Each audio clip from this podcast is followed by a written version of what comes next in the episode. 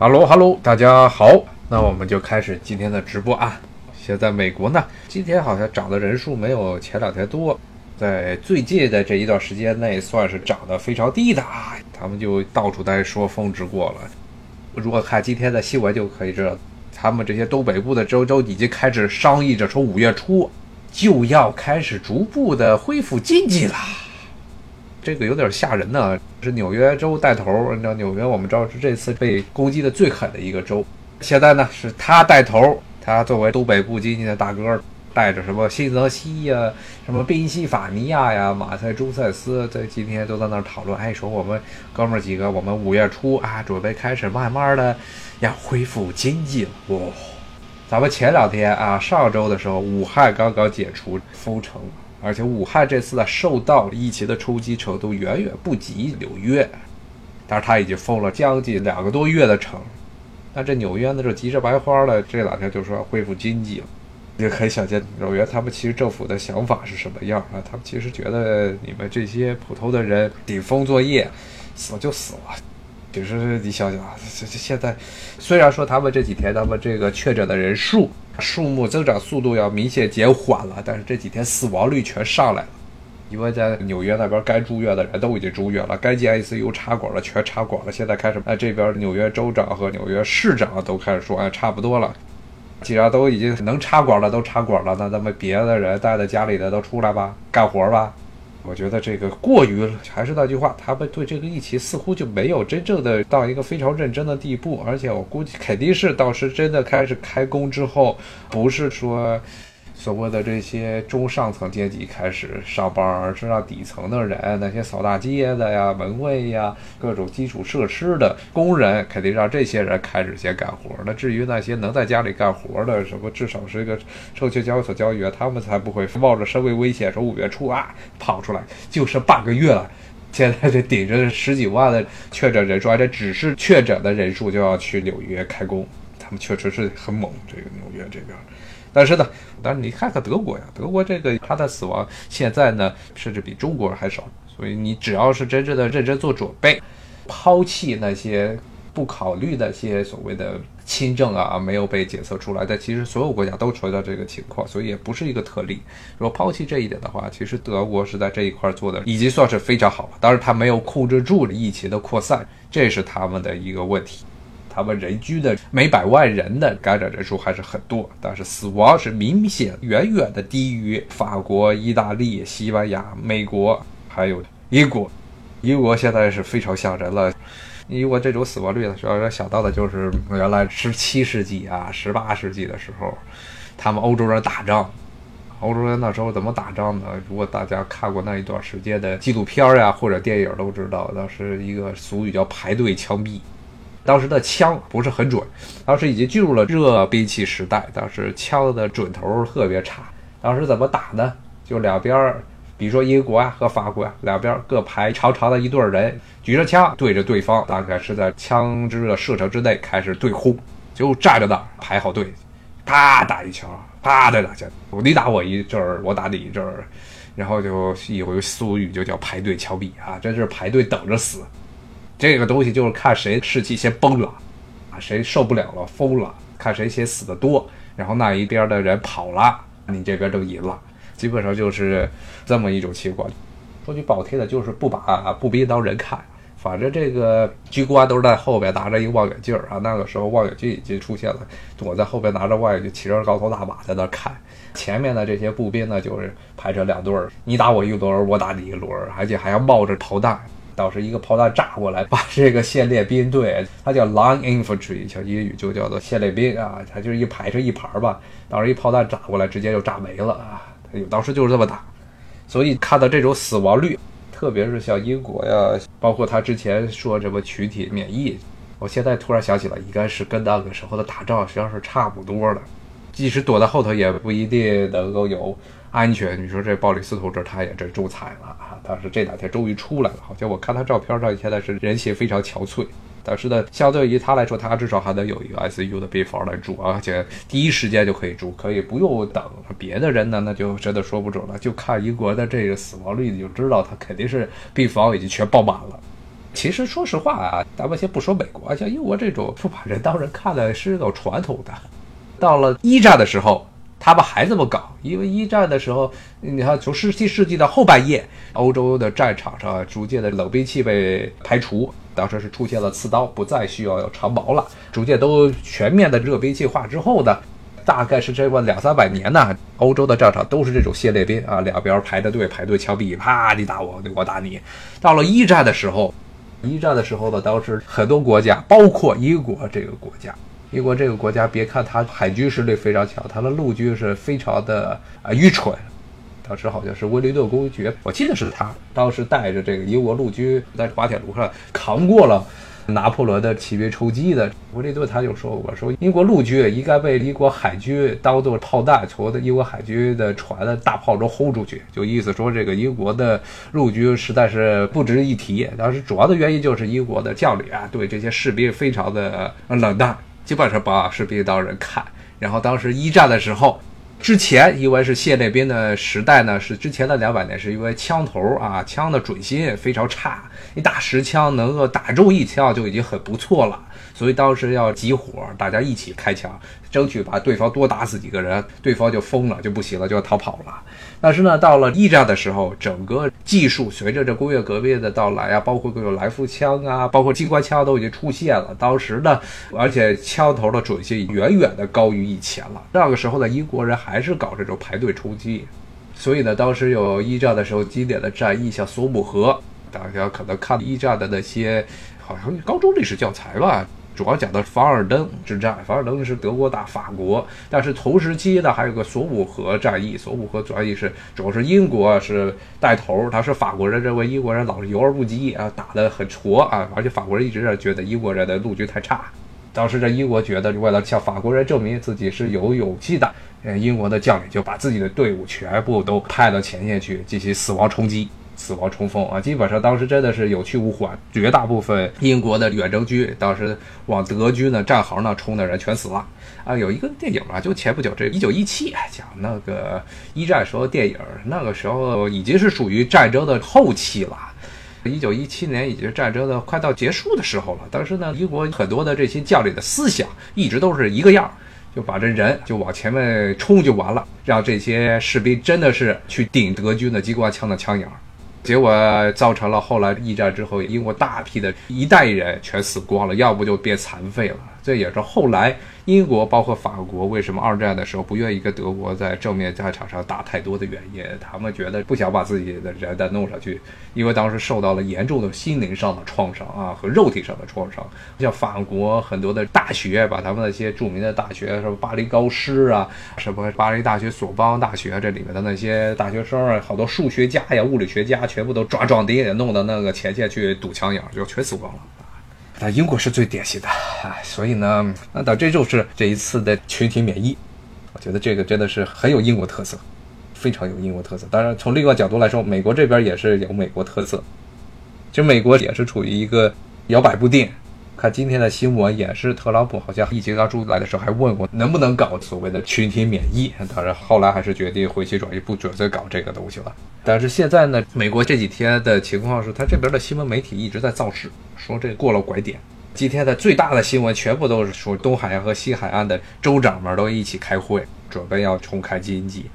美国历史上经历过这么大的传染病呢，其实美国这个国家说实在的，它就是靠传染病建国的。之前的几次直播中，好像跟大家稍微有讲过一点，就说美国这个国家建国的时候的一个情况。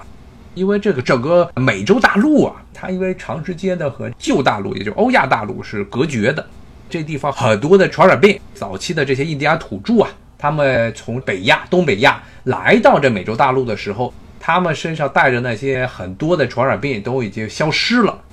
现在的假说是他们从白令海峡这么走过来的，当时可能是结冰冰河冰川时期追逐的可能是各种猎物，当然这只是一种假说。说这一段时间内呢，可能得病的人都已经死了，然后没得病的人呢，他们就来到了这个美洲更温暖的地方，所以呢，很多旧大陆的疾病，什么鼠疫呀，特别是天花这些疾病都没有被带过来。结果后来呢？欧洲这边的殖民者过来了。首先是西班牙人，主要是西班牙人，然后法国人，然后又是英国人、荷兰人，甚至有瑞典人，还有一帮德国人。这些人刷刷全过来，然后身上都长着包啊，长的什么包呢？就是天花啊。这是旧大陆的一个著名的传染病，也是到目前为止唯一一个被人类技术上把它彻底根除的这么一种病毒啊！这是全世界唯一一个被人类灭绝的病毒，唯一的一个成功的案例。之前好像跟大家讲过，说这个新冠肺炎这疫苗开发是非常困难的事情。因为全世界现在真正的能根除的一种病毒只有一个，那就是天花。那天花的死亡率非常高，传染力也非常的强。基本得了之后，而且观感非常的吓人呢，真的是满脸都是包。现在因为没有人在得这个病了，大家有兴趣的话可以去网上百度一下天花。但是强烈建议啊，大家不要在吃饭的前后来去搜，不然的话会造成很严重、很严重的心理上的创伤。这个病呢，对于欧洲人来说也是一个非常致命的疾病。但是呢，对于印第安人来说就更加惨，他们基本上因为没有任何的抵抗能力。欧洲人呢，他们经常得有部分的你可以称之为群体免疫的效果，但是呢，他这个群体免疫一直没有得到广泛的普及。但是呢，对于印第安人来说就非常的悲惨，一得真的是整村整村的人就死的差不多了。像当时北美地区纽约这一带，纽约呀，包括纽约上州那一带的印第安人呢，当时是被荷兰人带过来的天花传染，当时死亡率高达百分之九十。当时的这个描述非常吓人，说这些荷兰人他们有一些去印第安人的村里看，村里全堆满的都不是活人，都是尸体，然后那些病人都躺在草席上，还不能动，它一动，咔，它要是仰躺着一动，它那皮就掉下来了，因为它皮都粘在这个草席上，特别吓人。这也是导致了后来印第安人大批量的死亡，所以根本没有能力去对抗西方殖民者，这就跟非洲形成了一个鲜明的对比。非洲那一边一直到十九世纪中叶为止啊，西方的殖民者一直没有办法。征服撒哈拉以来的非洲，一方面是他们当地的气候啊比较恶劣，也都是热带地区。但是其实美洲也很大一部分是热带地区，疾病丛生。但是很重要一点就是，非洲和欧亚大陆是连在一起的，所以得的病，大家尤其是常见的那些病都是一样的。所以呢，欧洲人带过来的天花对当地的黑人没有什么特别大的冲击。但是呢，欧洲人带到美洲去的天花还有鼠疫。这些呢，造成了印第安人大批量的死亡，所以最后人口极为减少。最后印第安人可以说是这样，所以没有办法，也在人数上无法抵抗，陆陆续续来到新大陆的欧洲人。像南美地区相对来说人数多一些，是变成和白人混血了，成了混血种。然后在了北美大陆，特别是加拿大和美国，特别是美国，基本上就是被杀，因为他们人数又少。然后，美国当时的前几任的总统，基本上十九世纪的时候，就是靠着远征，不停的劫掠印第安人的土地，把这些印第安人土地弄过来，才有了后来美国成为全世界最大的农业国。这边一定要给大家强调一下啊，敲重点，敲重点，就是美国其实是它的国力最强盛的，并不是它的工业，而是它的农业，它确实是全世界最强大的一个农业国。正是因为有坚实的农业的基础，它才能成为一个强大的工业国。因为农业有很多的这粮食的溢出，不需要天天去国际市场找找粮食。这个欧洲是不一样的。当时这个建立的基础呢，就是印第安人的血泪。印第安人基本上就是被传染病给摧垮的。所以说，美国这个国家可以说就是建立在传染病，因为传染病，因为这个天花，因为鼠疫，还有些各种杂七杂八的，还有些肺结核，当时才把这些印第安人都杀光了，美国才能够建立起来。要不然，可能现在美国就是像南非那样，虽然有大批的白人定居者，但是本地的居民一直都没有死，那就是变成南非的样子。但是现在不是，印第安人在全美，现在全美一共加起来可能三百多万、三四百万印第安人。那你想想，美国的这个人口是三亿多，将近四亿人，所以这个差距是非常明显的。所以原住民是根本没有能力去抵抗这外来的殖民者。那么美国呢？但是后来呢，也经常不断的出现各种各样的这些传染病。其实呢，现代的所谓的这个卫生条件、传染病学，包括细菌学这些的诞生，都是在十九世纪后半叶。那么十九世纪上半叶的时候，绝大部分美国的城市就跟欧洲的那些城市一样，就是遍地都是大便、小便，臭气熏天，接着还跑着马粪，然后各种脏水污水到处肆意，环境非常恶劣。当时的很多的疾病，别说天花了，天花基本上隔些年就要来爆发一次，还有各种的像黄热病、像伤寒，都是很常见的这些传染病。说到伤寒，这有一个比较有趣的，伤寒呢，它是一种细菌传染，它不是这病毒传染，它是伤寒杆菌传染的。伤寒当时是美国常见的一种传染病，当时就出现了很经典的一个叫伤寒玛丽这么一个女性，她是个爱尔兰人，爱尔兰人呢，但是她一直是在很多的人家里做女佣做饭，但是呢，后来发现她每一次她去哪一个这个有钱的人家，她在纽约那边，也是这次新冠肺炎的震中，这个纽约。当时伤寒玛丽同志呢，他是爱尔兰移民，也没多少钱，就去给人家做饭。一做饭，人家就得伤寒；一做饭，他就人得伤寒。最后，这警察发现，哎，怎么这么多人得伤寒呢？最后进行了一些这个探案分析，发现，哎，都是有一个叫玛丽的这么一个女的去那儿做过女仆啊，做过饭，然后大家就全完蛋了，就把她抓起来了。抓起来发现她一点事儿都没有，没有出现任何的伤寒的这症状，这就是典型的一个无症状感染者。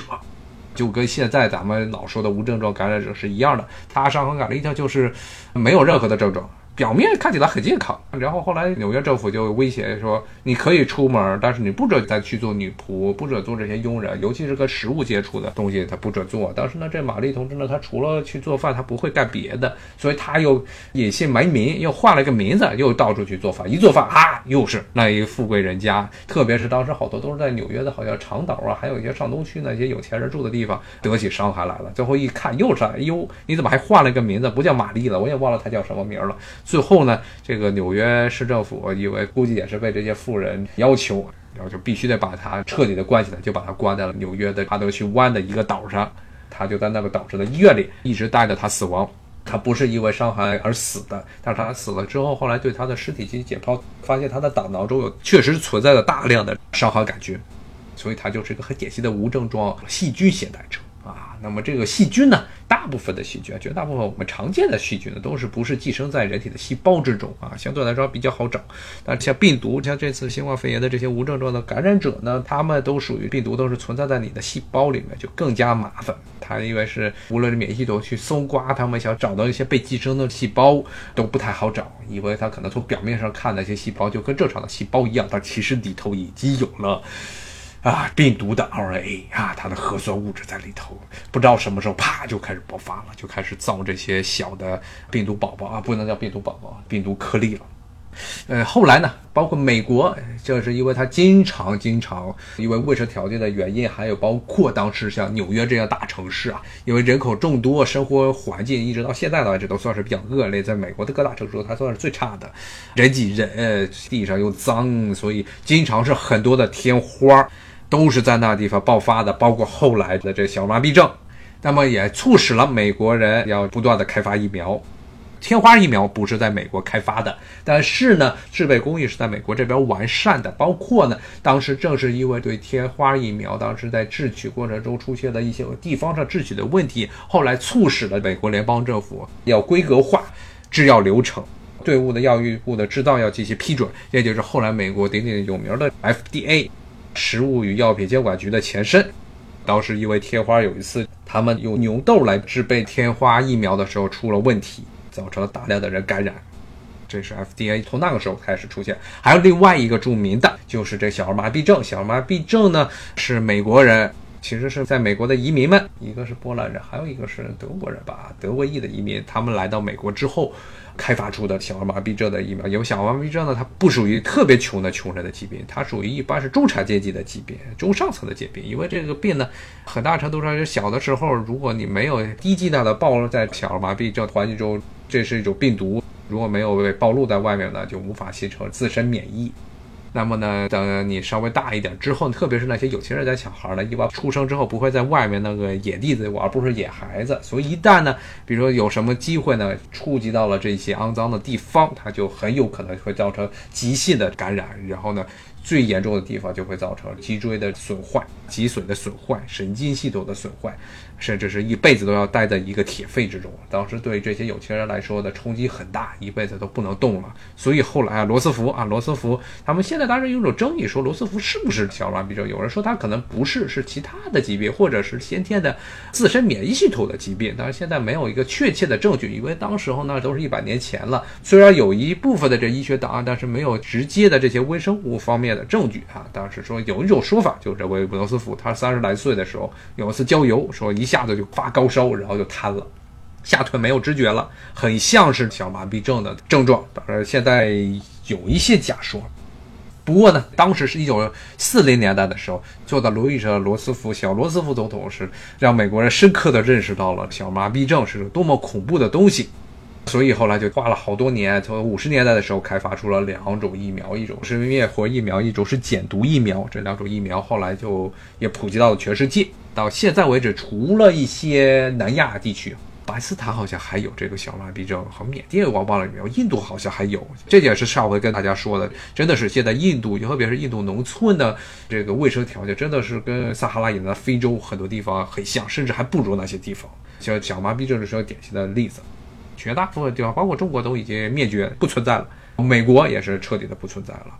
所以呢，这些早期的疫苗或多或少都跟美国有关系，因为美国当时确实，十九世纪末二十世纪初成为世界上最大的这么一个工业国，有大批量制备、量产的、价格比较低的疫苗的先天的优势。当然，当时的无论是天花啊，还是这个小麻痹症，他们的一个特点就是这个病毒你得过一次之后，身体就能产生一定的免疫能力。不会再得了，但是现在的这个新冠肺炎现在还是真的说不准，因为它是一种全新的这个病毒，会不会得了之后还会接着得，现在还没有办法得到确认。包括我看昨天好像是韩国那边出问题了，说是有一些已经被检查为阴性的新冠肺炎的前患者又转阳了，说有可能是这病毒还没有被彻底消除干净，也有可能是被再度感染、二次感染，呃，那所以现在还真的说不准。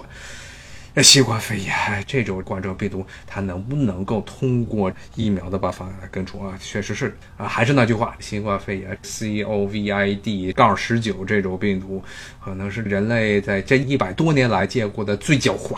最狡猾的一个病毒。它的危险程度比 SARS 要高，可能是能真的是这赶上了当时的西班牙流感，其实是美国人最早爆发的这种流感。当时的那个流感。顺便说呀，一九一九年的那个流感是非常恐怖的事情，而且它的死亡率呢，因为当时的统计数据，现在明面上的死亡率可能是百分之二，但是由于当时死亡的人数太多，很多政府的当时都还不是数字化，所以很多的数据无法统计上来，特别是乡村里也死了就死了。说现在有的估计死亡率可能是要再乘以一个数量级，可能百分之二十。当时是一个很恐怖的这么一个流感，那个流感不是一般的咱们见过流感，它当时的一个可能性是当时就是一个人类的流感和一个禽流感的这么一个杂交出来给新型的，可能是鸭子的流感杂交出来的这么一种新型的流感病毒。说别说流感病毒，它也是 RNA 病毒，它变异性非常强，当时西班牙流感的毒性非常强。所以一碰上就死，一碰上就死。到现在为止，人类都没有任何药物可以治疗流感，只能每年根据流感的菌株的变种的种类，可能打一针疫苗。当时唯一的避免办法就是戴口罩、洗手。当时纽约呀、芝加哥啊，包括华盛顿呀、洛杉矶这些大城市，街上的人都戴一个布制的口罩。当时没有熔断布，没有这些医用口罩。但是当时美国人全部都带了。那现在呢？过了一百年，美国西班牙流感的那一批人的后代却忘记了祖先是怎么去对抗一种空气系传染的高死亡率的疾病的，这是比较遗憾的事情。嗯，好，那今天呢就跟大家聊到这儿，谢谢大家收听今天的节目，咱们明天同一时间再见，拜拜。